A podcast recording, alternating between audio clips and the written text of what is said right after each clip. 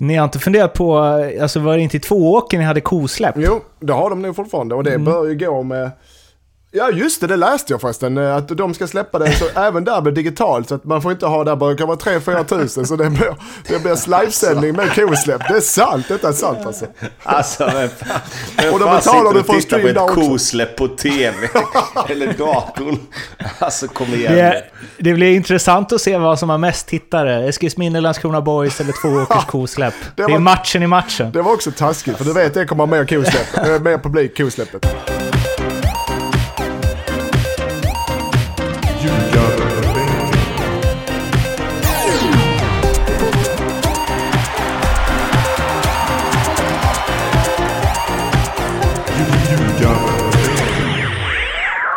Ljugarbänken, NordicBets podcast om den allsvenska fotbollen är här igen, och som vanligt spelas det ingen allsvensk fotboll när vi spelar in det här. Det skulle ha gjorts det i helgen. Så Lindström, hur var din allsvenska, din inställda allsvenska premiärhelg? Den tillbringas på soptippen och på i trädgården. Så att det var säg så där rolig kan jag säga. Mm, Tobbe, din? Ja, vi hade internmatch med Kungsbacka City, så att vi hade internmatch först och sen hade vi lite uppstartsmöte, om man ska kalla det. Vi gick igenom lite målsättningar och sånt. Så att vi hade det bra. Vad är målsättningen för er då? Ja, jag tänkte precis fråga det. Ja. På Kungsbacka City. Vi ska bli utåt sett så är ju målsättningen att när vi satte målsättningen när vi började så skulle vi upp i 4 på 3 år. Och i och med att vi gick upp direkt så har vi ju 2 år på oss att gå upp i division 4. Så att vi ska försöka etablera oss och bli topp 3. Och givetvis gå för att försöka vinna varje match. Men alltså, det är inget måste att gå upp i år. Men det är klart att med den truppen vi har så ska vi absolut vara i toppen, så är det. Jag gillar att ni har en målsättning utåt och sen en annan internt. Precis, den interna, det är att vinna alla matcher, eller hur? Nej, men så här är det lite grann att på den här nivån så kan ju det bli så här att går vi ut och säger att vi ska vinna varenda match så finns det lag som skulle kunna plocka in spelare bara för den enstaka matchen. Vilket är liksom, det kan man ju tycka vad man vill om, men det är ju så det funkar, det har ju vi med gjort. Så att därför så är det ingen idé att gå ut och bara bomba på. Vi har ett bra lag och vi ska absolut vara med i toppen, men att säga att vi ska vinna en serie som vi aldrig har mött de här lagen förut, det hade ju varit bra naivt tror jag. Ja. Framförallt nu när det bara är 12 matcher, eller 11 matcher till och med. Så att det blir en speciell säsong och därför så får vi ha målsättningen därefter. Liksom. Lindström, vad har ni för mål? Vi skulle ha målsättningsmöte, men det fick vi ställa in. Vi skulle iväg och få en liten weekend, men det ställde vi in på grund av situationen. Så att vi har inte haft uttalet än. Vi ska ha det, jag skulle tippa inom 2 veckor. Ska vi ha ett målsättningsmöte och kommer ha ett utåt och ett inåt. Ja, men det är ganska vanligt man har det faktiskt. Vad landar den utåt på, tror du? Att vi ska bli bättre än förra året. Den är en klassiker, den är ganska lätt tolkad för spelare och ledare att ta åt sig, för då har du hela säsongen på dig att jobba in den. Alltså, ganska lätt att uppnå också, va, med tanke på förra året. Vi kom 9 så över halvan i år. Men då vi kom 9 och där 16 lag, så över halvan, så kan vi säga då istället. Okay, det har jag inte förankrat med spelarna, men det är i alla fall min ensläge. Utåt sett är denna måten. Det är coach som bestämmer, eller? Ja, så är det alltid. Yeah. Soptippen, är det du kallar träningarna nu för tiden, eller? Det var taskigt. Eller har du faktiskt taskigt. Åh, fan alltså. Jag bara skojar. Jag hoppas några mer spelare lyssnar på det där, så jag ska ge dem lite nummer så de får ringa och prata med. Ja, för de behöver lite pepp, för det är match imorgon, eller? Ja, vi har derby mot Landskrona BoIS. Dessa randiga, olyckliga serbror från söderut. Vi stängd match, såklart. Vi har pratat med, eftersom det är öppet för träningsmatcher här i Skåne i alla fall, så har vi pratat, jag och Landskronas tränare Billy Magnusson har pratat om att vi håller truppen och domare och ledare så att vi hamnar på under 50 personer. Och det är det som gäller. Och det är sen när vi lediga på påsken, så att derby imorgon mot Landskrona ska bli härligt. Inne på deras anläggning och 15 grader och sol. Så att, och det kommer att sändas på Eskilsminnes hemsida om man går in där och tittar. Och Landskrona BoIS hemsida, men vi vill inte stötta dem såklart. Vilken påsk vi har framför oss. Vilken påsk. Sen är det påskäggsläppning. Det är verkligen, långfredagen ska ju vara den tråkigaste dagen på hela året, men ni gör tydligen allt för att det inte ska bli det. Varför är det? Vem har sagt det? Men det ska väl vara det. Är inte det så här Jesu död? Ja, du menar att man sörjer. Jag tänkte det var bokstavligt tråkigt att bara sitta och glo på i träd eller något sånt. Nej, men det är, man ska ju inte göra någonting ju. För att man sörjer Jesus död. Exakt, ja. Man ska inte ha kul. Nej. Men nu när ni livestreamar en träningsmatch mot Landskrona BoIS, då går ni ju helt motsatt riktning. Ja, eller? Ja, jag tycker för oss allas bästa sunda förnuft att vi håller politik och religion utanför Djurgårdbänkens podd. Okej. Ja, men det var kul. Då kanske vi ska titta på den matchen då. Tycker jag. Det kostar pengar. Och, det kostar pengar ska sägas. Men vi behöver det är klart pengar. Rätt ner i Lindströms ficka. Streama med mobiltelefonen. Ja. Hur mycket kostar det? Hur mycket kostar det att streama en träningsmatch mot Landskrona BoIS? Jag vet inte, men det är ju fan, vi får, man ser det precis som alla klubbar har sina insamlingar, så har ju vi och Landskrona, alla klubbar gör sitt ju för att hjälpa eller för att hitta pengar, inkomstkälla. Det här är ett sätt. Ni har inte funderat på, alltså var det inte i Tvååker ni hade kosläpp? Jo, det har de nu fortfarande och det bör ju gå med. Ja just det läste jag förresten, att de ska släppa det så även där blir digitalt, så att man får inte ha där bara kan vara 3-4 tusen, så det blir livesändning med kosläpp. Det är sant, detta är sant alltså. Alltså men och då betalar du för att titta på ett kosläpp på tv eller datorn. Alltså kom igen. Det blir intressant att se vad som har mest tittare. Eskilsminne, Landskrona BoIS eller Tvååkers kosläpp. Det är matchen. Det var också taskigt för du vet det kommer mer kosläpp, mer publik kosläppet. Ja, vi får återkomma till det. Nu innan vi går, vi vet inte om ni minns, men förra avsnittet körde vi lite bästa listor och vi hann inte klart med det, så det kommer även i det här avsnittet. Men först så ska vi förstås göra någon form av corona-update som allt kretsar ju kring när matcher ska kunna spelas och varför de inte kan spelas nu och hur man hanterar det nu, så det är förstås det vi också kommer prata om. Och om vi börjar uppifrån i körschemat då, så det man kan säga är väl att det har kommit lite nya beslut kring när matcher ska spelas. Stockholmsfotbollen ska dra igång 17 april tror jag det var, och det har flyttats lite fram och tillbaka. Det verkar som att SEF står fast vid sitt i början av juni, samtidigt som jag läste igår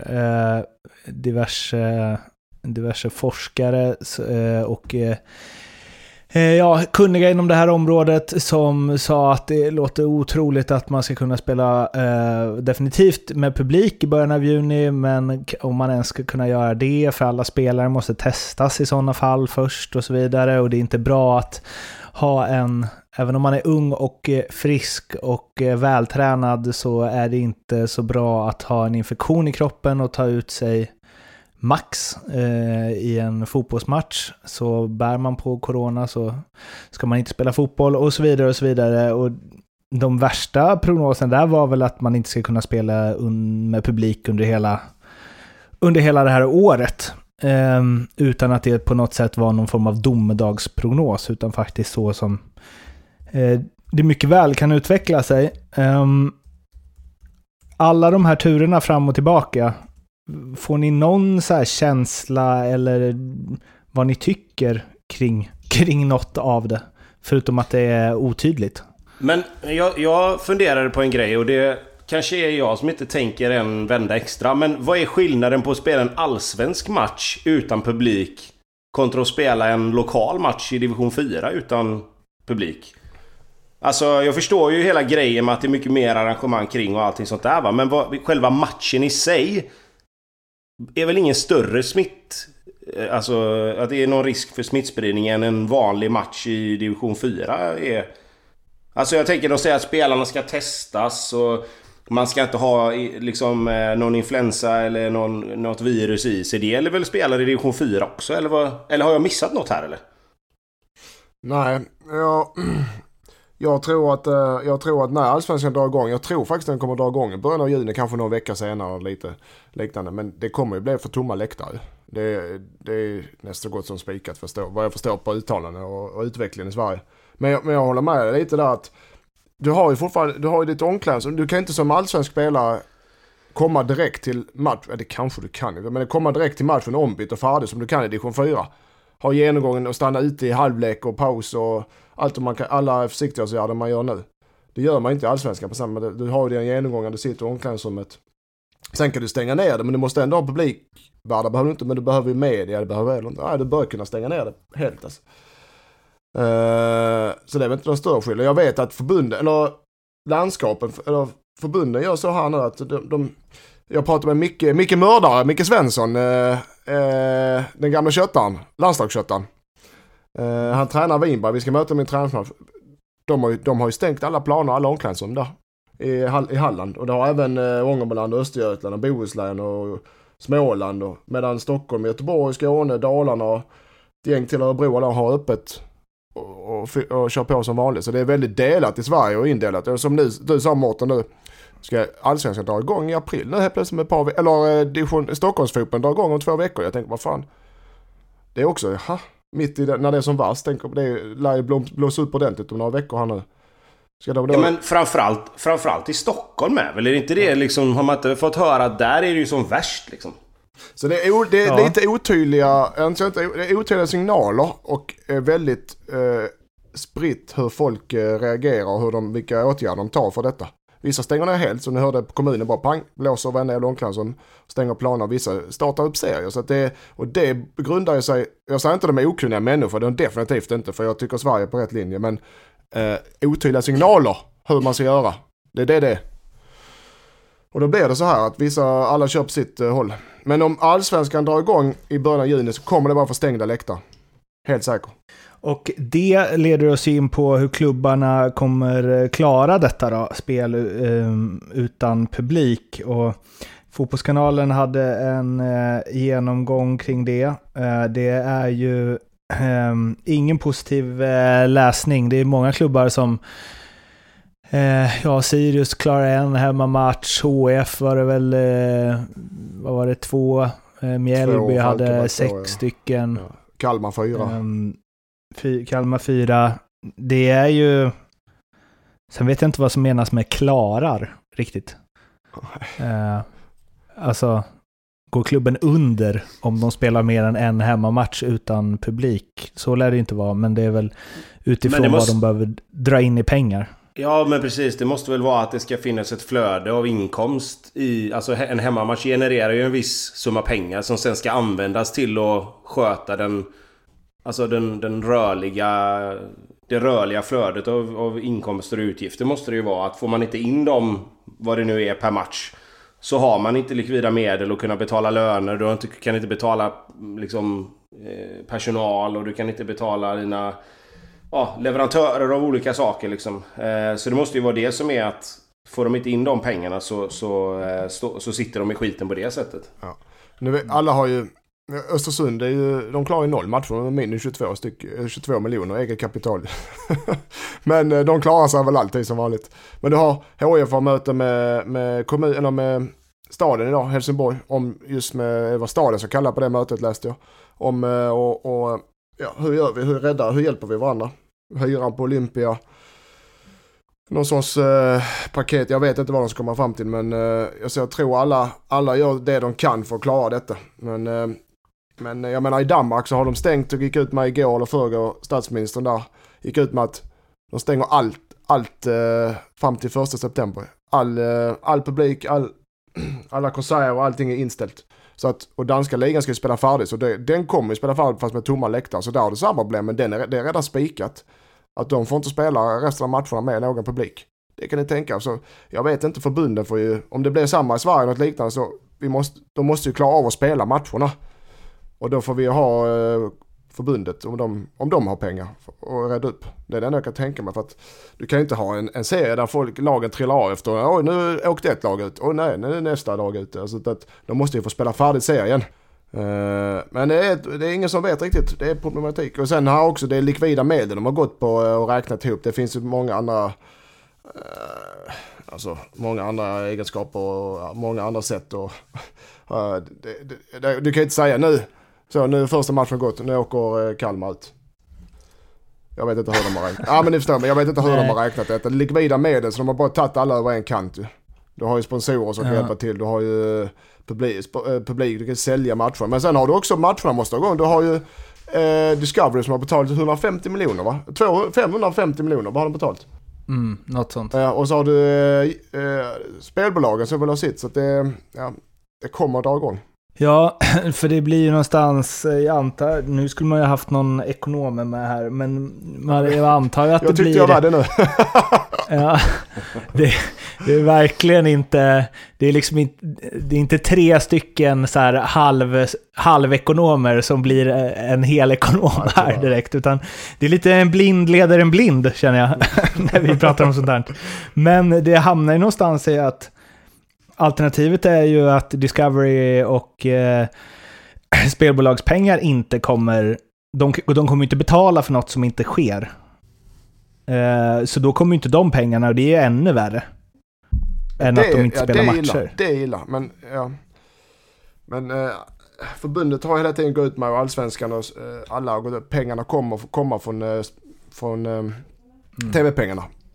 Komma. Det är ju, säger de säkert, men vi får väl se. Det är därför jag menar, serien kommer att dras igång med eller utan publik. De kommer inte vänta, de kommer inte riskera att serien inte ställs in, utan den kommer att spelas utan publik i så fall. FIFA har gått ut med ett förslag om att spelarkontrakt förlängs till dess att säsongen avslutas. Det vill säga, antar jag, att kontrakt som skulle gått ut i sommar gör inte det om inte serien är avslutad. Har jag förstått det rätt då? Ja, det är så jag tolkar också. Likaså om de skjuter upp den ännu mer så det spelar in i december. Många kontrakt går ut i november. Att de förlängs automatiskt. Vi har samma problem hos oss om vi har skjuts upp. Att de förlängs automatiskt utan att klubbarna behöver göra något. Och då FIFA betalar detta, förstår jag. Vad tycker vi om det? Ja, alltså jag ser ju absolut varför man gör det här. Det är ju för att inte det ska stå ett lag som har 10 utgående kontrakt och så plötsligt så har de 11 man i sin trupp. Men det blir ju sjukt konstigt och nästan lite orättvist om vissa ligor drar igång och spelar färdigt då, som vi säger att till exempel att nu Danmark, de börjar inte förrän 1 september, så är inte de klara förrän i november säger vi. Medan andra länder spelar över sommaren. Och så är de klara i juli, augusti där någonstans.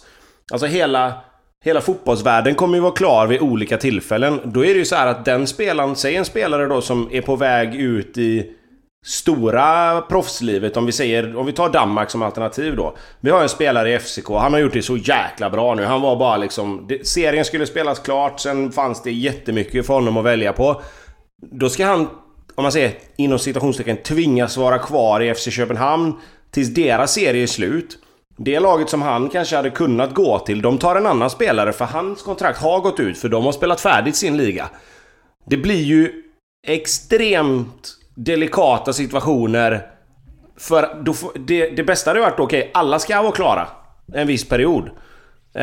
Annars så är kontrakten slut. Alltså, eller jag vet inte hur man ska lösa det på bästa sätt, men förstår ni vad jag menar? Alltså det kommer finnas spelare som kommer bli bortvalda för att deras liga ska spelas färdigt när andra är klara liksom. Det är en djungel detta.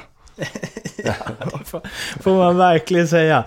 Det ska bli, alltså det är förstås tråkigt och segt, men det ska också bli oerhört intressant att se hur allt det här löser sig. Man är glad om man slipper att sitta på de här besluten, så kan jag säga. Ja. Oerhört. Men det är också lite synd att man inte kan vara en fluga på väggen när de så här, när de börjar. Bara, jaha. Alltså man kan ju argumentera för, det handlar ju bara om att välja vilken sida man tror på och sen kör man på det. Ja. För det finns liksom noll facit i något ju.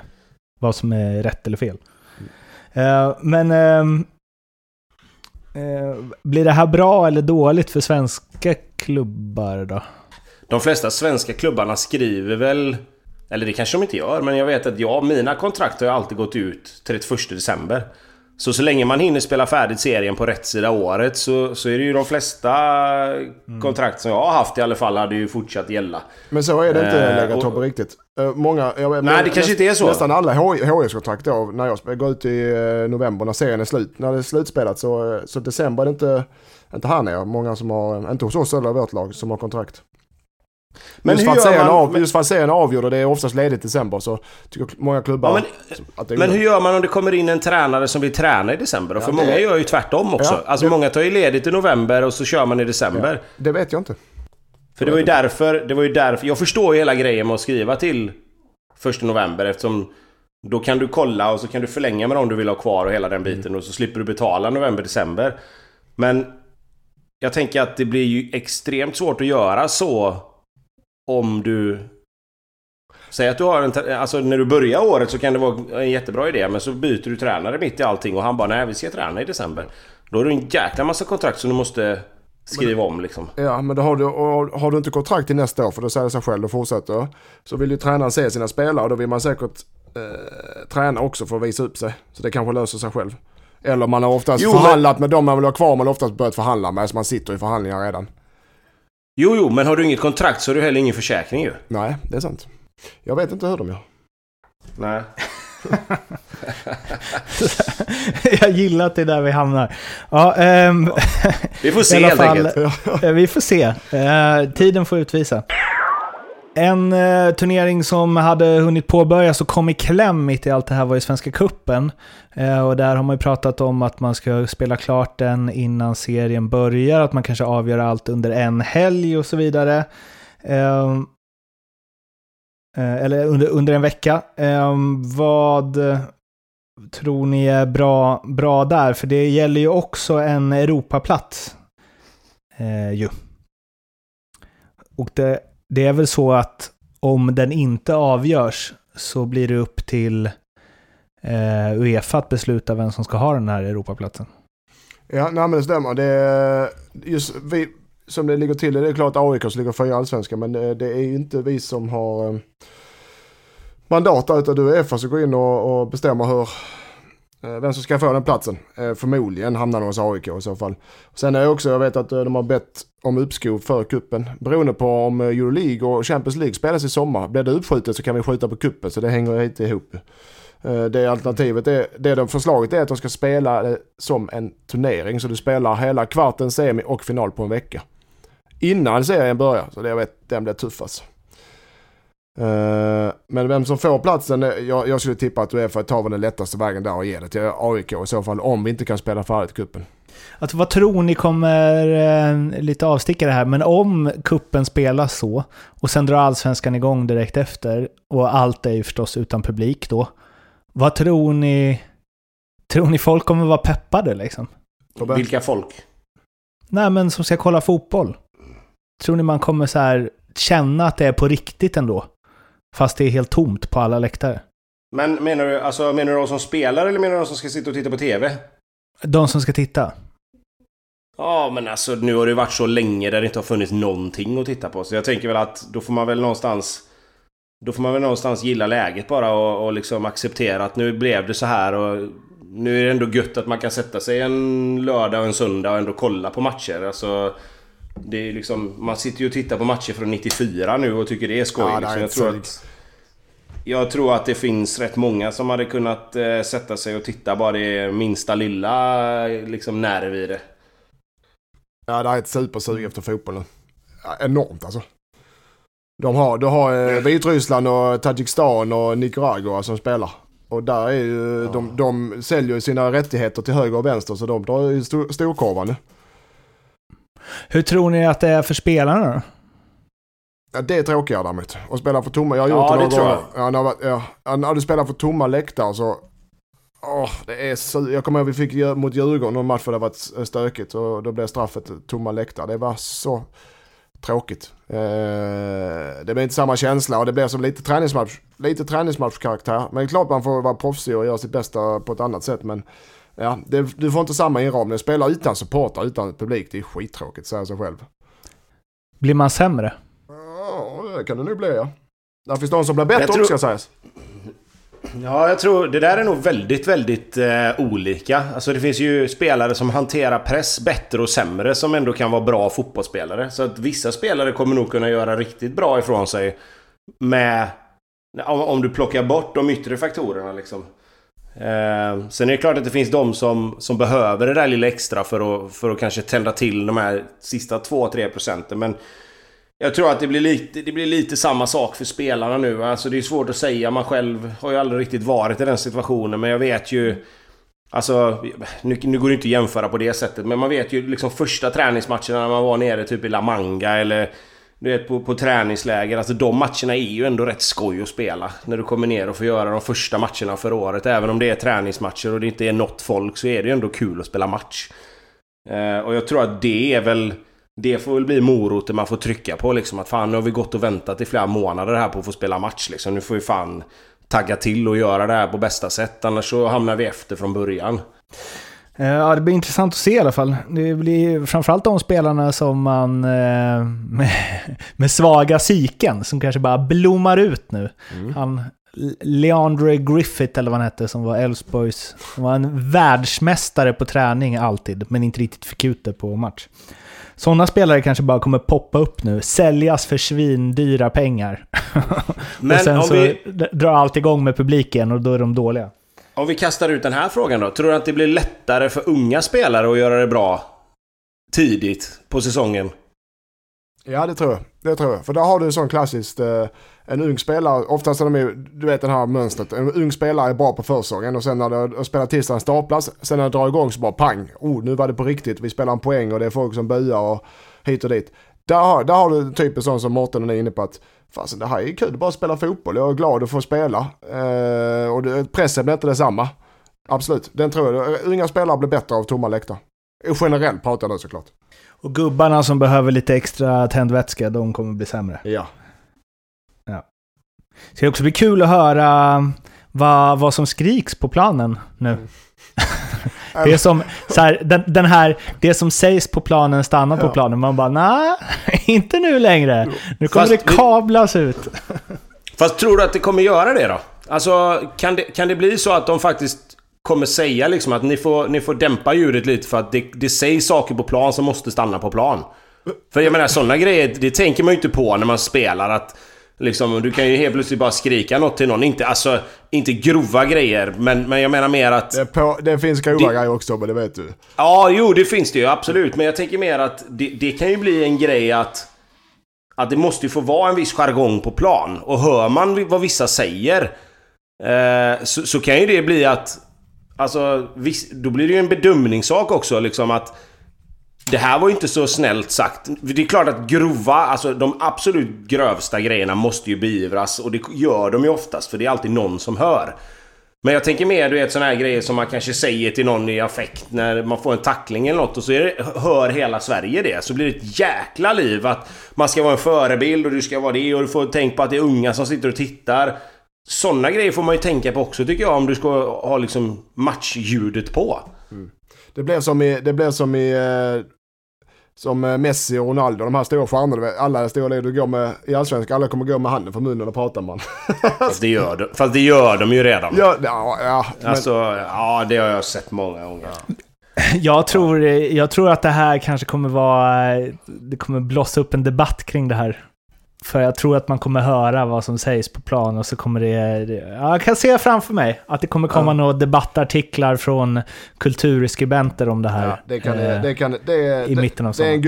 Det är en guldgruva om du vill hitta konflikter alltså. Jag säger det nu, så får vi väl se om det. Eller så sätter man publikljud i högtalarna och låter det gå bara. För att få lite stämning liksom. Ja, eller bara massa kvädelser liksom. Ja, vi får. Igår så hade de satt upp, jag satt och kollade på Vitryska ligan igår, sen såg jag stort och suget av fotbollen.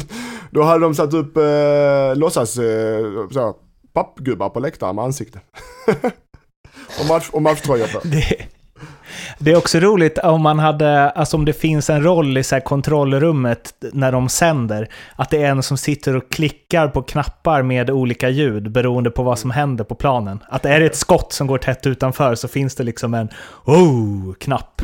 Men så nu kommer det bli, nu säljer jag mig själv lite, men så har de gjort på Bingolotto. De har ju en gubbe som sitter med skylt. Och de filmar han ibland, och då är det liksom, för helt plötsligt så låter det som att det applåderas, och jag tänkte bara, fan, de kan ju inte ha publik där. Men då sitter ju någon jäkel med skylt, och så kommer det, och så har de ju smält in ljud ungefär så som du menar. Det var därför jag menar att man skulle kunna sätta in, alltså, publikljud i högtalarna för spelarnas skull liksom. Så kul jobb att ha ändå. Att bara så här, så fort liksom, vad vet jag, så fort så här Rodic får bollen så trycker man på så här bu-knappen. Ja, skitsam. Ja, det vi får se. Det finns vi Ljugarbänken försöker se möjligheter. Ja. Exakt. Alla andra ser. Hitta lösningar. Ja, precis. Tycker ni att om kuppen inte avgörs, tycker ni att AIK ska ha platsen? Ja. Ja, det blir ju enklast att göra så. Jag menar, de kommer ju 4. Är det något av de 3 lagen som kommer 1, 2, 3 som vinner kuppen, så får ju AIK den platsen väl. Ja. Så att det är väl enklast att göra så.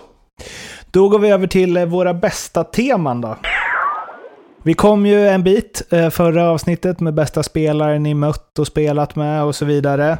Och sett, nu så ska vi komma ner till bästa lag som ni har stött på. Ja, ska jag kan börja. Det här var, jag gör det. Det var, man har mött många bra lag, men vi var med i Champions League med HF när jag var 18-19 år. Och då slog berätta, den har man aldrig hört förr. Vi var här i gruppspelet mot Rosenborg. Och då hade vi Bayern München som vann hela Champions League i gruppen, och vi hade Paris Saint-Germain i gruppen, så det var inga dåliga lag, men så hade Rosenborg liksom. Då hade vi ändå slått ut, vi var bra ska sägas, vi hade ändå slått ut Inter i sista kvalomgången, som hade i försvaret hade de Laurent Blanc och Cordoba, och de hade Pirlo och Cedor på mitten, och de hade Zucco och Zamorano på topp, och Lippi var tränare, så det var inget låtsaslag i Inter. I varje fall. Åker vi upp och ska spela. Vi har slått ut Inter några veckor tidigare. Det var världens bästa lag just då, Inter. De skulle vara storfavorit och vinna i Champions League. Slår vi ut dem nere på San Siro, åker upp och ska spela mot Rosenborg i Trondheim, och vi bara ledde allsvenskan. Vi bara tänkte, här löser vi hur fan lätt som helst. Men jag tänkte, nu kör vi. De spelade ut oss. Det var 2000 där. 6-1 vann de med. Jag har aldrig mött ett sånt bra lag i hela mitt liv. Aldrig någonsin. Och det var Larkendal, det var pang, det kunde blivit 10-0, kunde blivit. Det var efter 4-0 så började de spela öppna landskap, apropå högtalare, började de spela öppna landskap efter varje mål. och jag läste tidningen dagen efter, det var som en fiskare i pirayastim och det bla bla, det var helt sjukt. Jag blev aldrig blivit så utspelad. Jag har aldrig sett så bra lag någonsin. Vad hette han? Rushfeldt, eller vad hette han, forwarden? Ja. Sigurd Rushfeldt. I den matchen hade de Frode Jonsson som gjorde 3 mål. Han var en sån dag som man kan ha ibland som spelare, bara, som Tobbe var inne på förra avsnitt. Du får bollen, så spelar ingen roll vad det gör, så blir det mål eller assist eller, alltså, han gjorde vad han ville. Han slutade spela han spelade i elitserien till han var 42 år gammal. Men den matchen, då var det. Och sen åkte vi ner och spelade 0-0 mot Bayern München som vann hela Champions League några veckor senare, så att, men den matchen, Rosenborg årgång 2000, då hade jag aldrig sett ett bättre lag någonsin. Där fick den. Vad matchar du med, Tobbe? Jag står och väger lite grann. För jag har egentligen en ungefär likadan, där man kände att, men det var, jag tar båda så vi ser. Givetvis Juventus 2004 på Råsunda. Det var inte så att de var överlägsna liksom, som du sa, att de fullständigt körde över oss. De vann 4-1 och de var mycket, mycket bättre. Men de trampade lite gasen i botten där på Råsunda. Och det är klart att man märkte att, alltså, herregud vilken skillnad det blev när de verkligen tog i.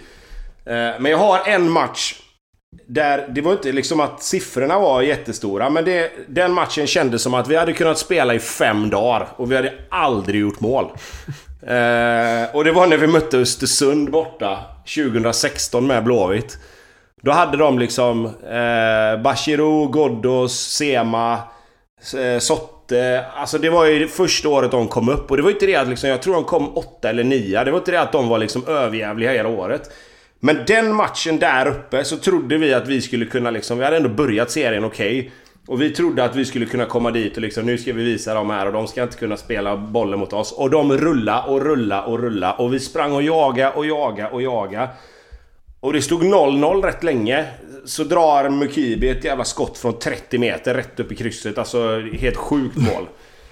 Och sen fick vi jaga. Och det, som jag sa, det var inte så att, det var säkert inte så, om man tittar på den matchen igen så känns det säkert inte så. Men där och då så kändes det som att vi hade kunnat spela den matchen hur många gånger som helst och vi hade aldrig gjort mål. Det var bara en sån match där man kände. Det är ett bra betyg till motståndaren alltså. Ja, nej men och som jag sa, alltså kollar jag på den matchen igen så har vi säkert målchanser och vi det liksom, som neutral så tänker man säkert, det är säkert ingen annan som kanske känner så. Men när man var där, när jag var där, så kändes det som att den här matchen hade man den här förväntningen på och det blev så här. Och då kändes det som att vad fan, vad är det här för jävla lag? Sen åkte de upp och fick stryk med 5-0 i Sundsvall veckan efter. Så att, ja, det kan gå fort. Mm. Det går fort i hockey.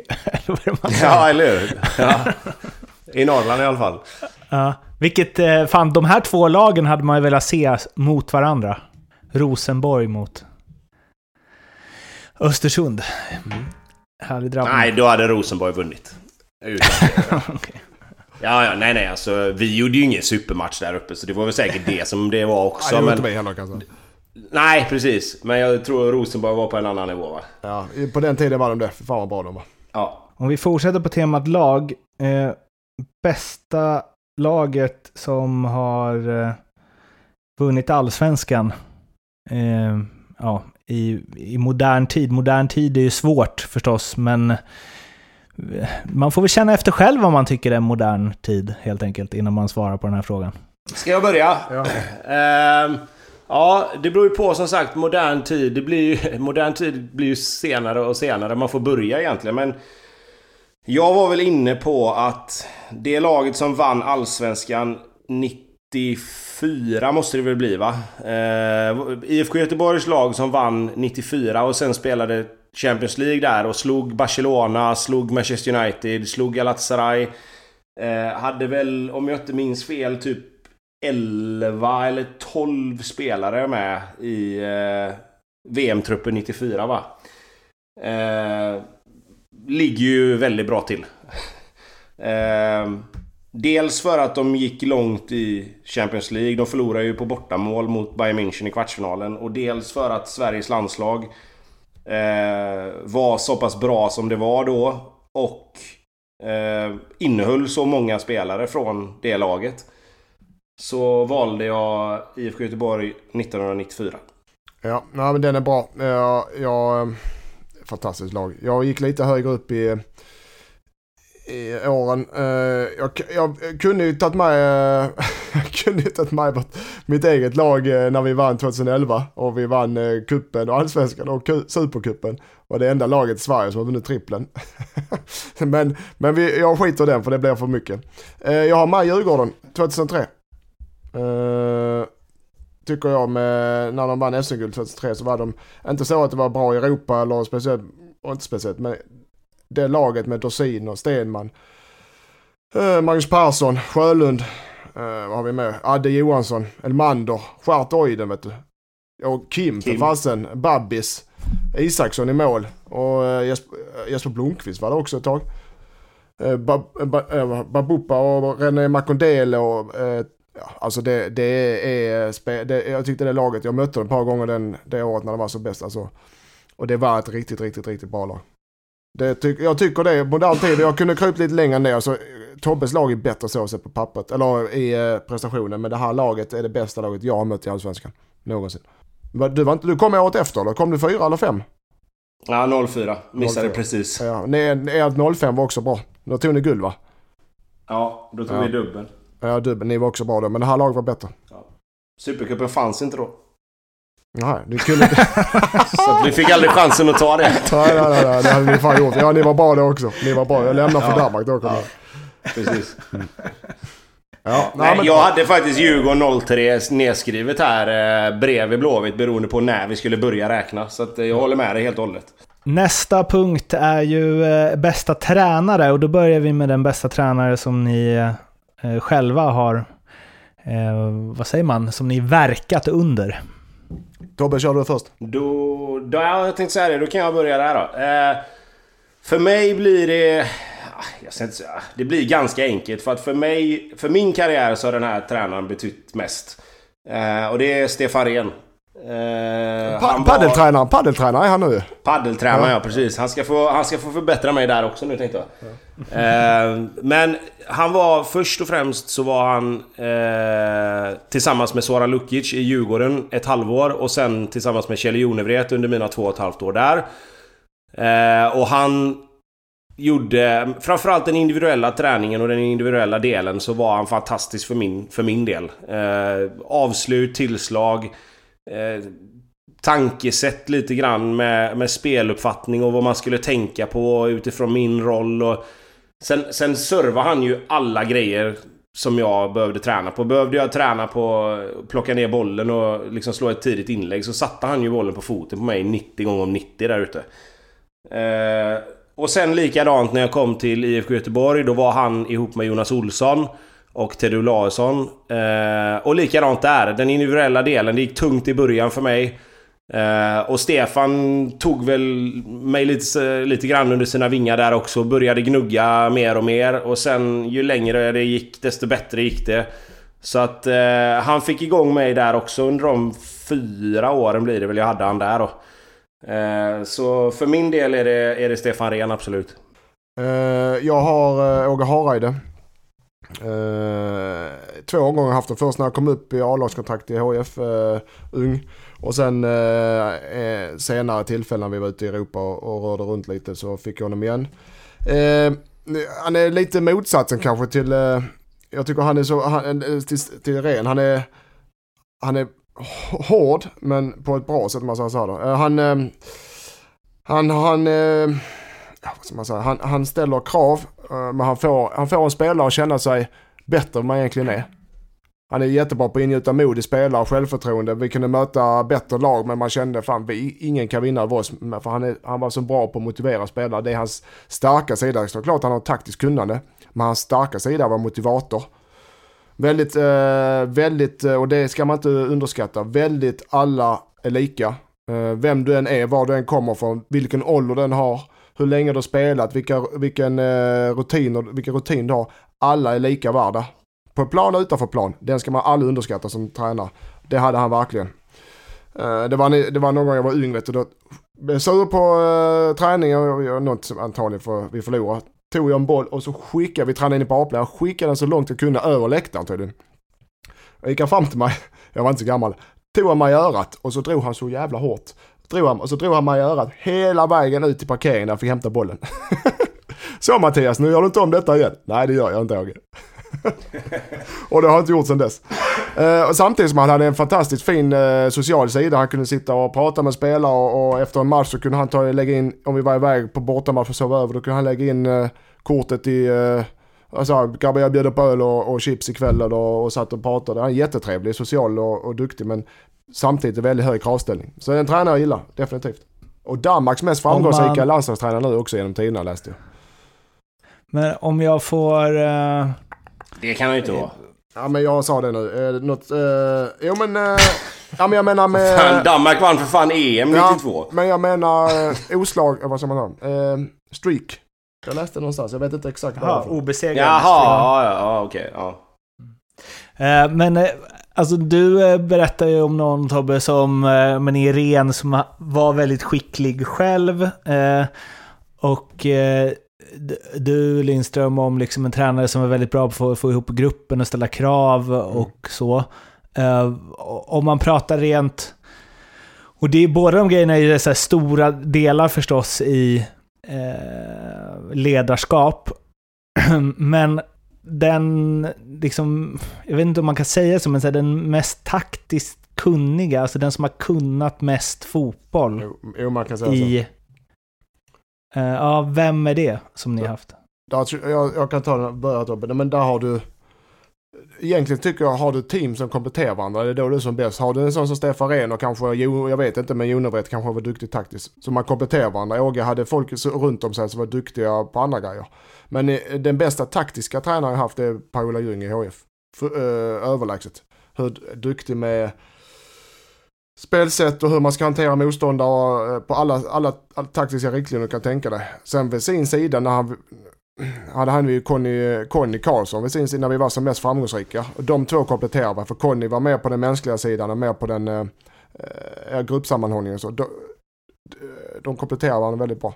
Jag skulle egentligen vilja säga alltså han var ju inte tränare för mig så, men jag har ju suttit ner och pratat med honom mycket om fotboll, och han är ju tränare och har alltid varit tränare, men jag skulle nog säga Peter Wettergren då.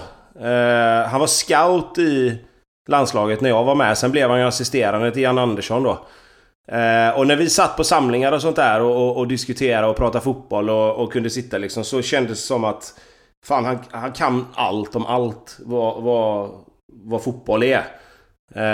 Och det vet jag att Anders också har sagt, Anders Svensson har sagt när han hade honom som assisterande tränare i Elfsborg, att han var ju den som om man säger kunde fotboll. Nu säger inte jag att Lennartsson och Haglund inte kunde fotboll, men alltså du förstår vad jag menar, han var ju den fotbolls kunnige liksom, som skötte träningar och övningar och gick igenom allting och sånt där. Så att jag tror ändå jag säger Peter Wettergren i och med att han var med i landslaget så mycket och var med på mycket samlingar och sånt där. Bästa tränare som ni inte haft då, som ni blivit mest imponerade av från avstånd, antingen liksom något annat lag som ni spelat mot eller något ni sett på tv och följt eller så. Vilken tränare tycker ni verkar vara liksom den, det är ju en sjukt svår fråga, men den bästa i världen? Ja, alltså den bästa genom tiderna är ju ganska enkel tycker jag. Det är ju Alex Ferguson. Det måste det vara. Nej men alltså jag håller inte, alltså, jag gillar inte Manchester United på det sättet, men det han gjorde under så lång tid, Arsene Wenger också, men han var inte riktigt lika framgångsrik som Ferguson. Det finns säkert massa tränare alltså förr i tiden som har gjort liknande sådär, men jag, det känns bara som att när man läser och hör om Alex Ferguson, så känns det som att han var väldigt, väldigt, väldigt bra.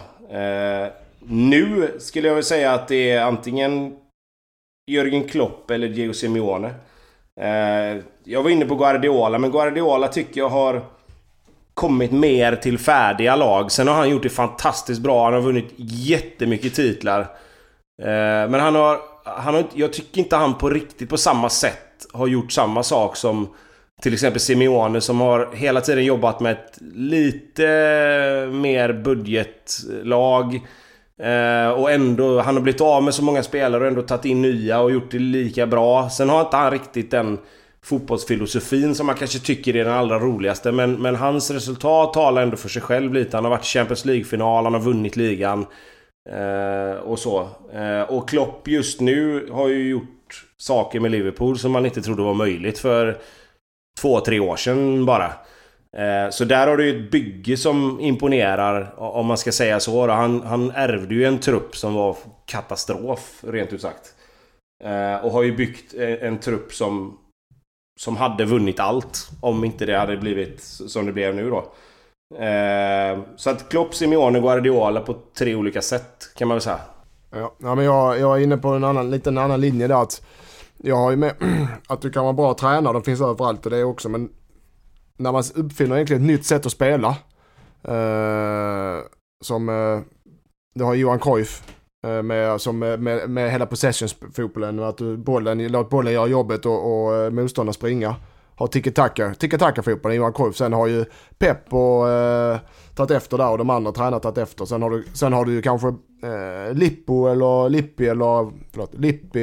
och Trapattoni och de här som har den italienska taktiska 0-0-stilen, och då har du Mourinho och Simeone som har utvecklat den. Så jag är med som Cruyff som har utvecklat spelstilen, så att Trapattoni som utvecklar sin spelstil. Men där har också Simeone, jag har med honom också, för att det han gör år efter år efter år, konsekvent år efter år efter år, är ruskigt imponerande. Så att Simeone och Cruyff, två helt olika tränare, två väldigt respektingivande tränare. Jag tycker så här att vi har ju lite punkter efter grisigaste allsvenska spelarna, bästa allsvenska spelarna och så vidare. Jag tycker vi håller på dem, så blir det lite mer individuell fokus på bästa listorna i nästa avsnitt. Vi börjar rulla upp mot timmen nu. Och vi har, om inget oförutsett sker, alla tankar på att rulla på här en gång i veckan fram tills det spelas fotboll igen, då vi förstås också kör en gång i veckan. Men bomba gärna på Twitter och Facebook och Instagram vad ni tycker att vi ska snacka om. Listor, rankingar, anekdoter och även sånt som är i nutid förstås. Det är bara att köta på, så ska vi försöka anpassa så mycket som möjligt utefter vad ni lyssnare vill ha. Men ni följer oss som sagt, Twitter, Facebook, Instagram. Vi blir skitglada om ni prenumererar på podden också, och då riskerar ni inte att missa några avsnitt. Vi hörs igen nästa vecka. Tills dess, må gott. Hej då! Hej då! Hej hej!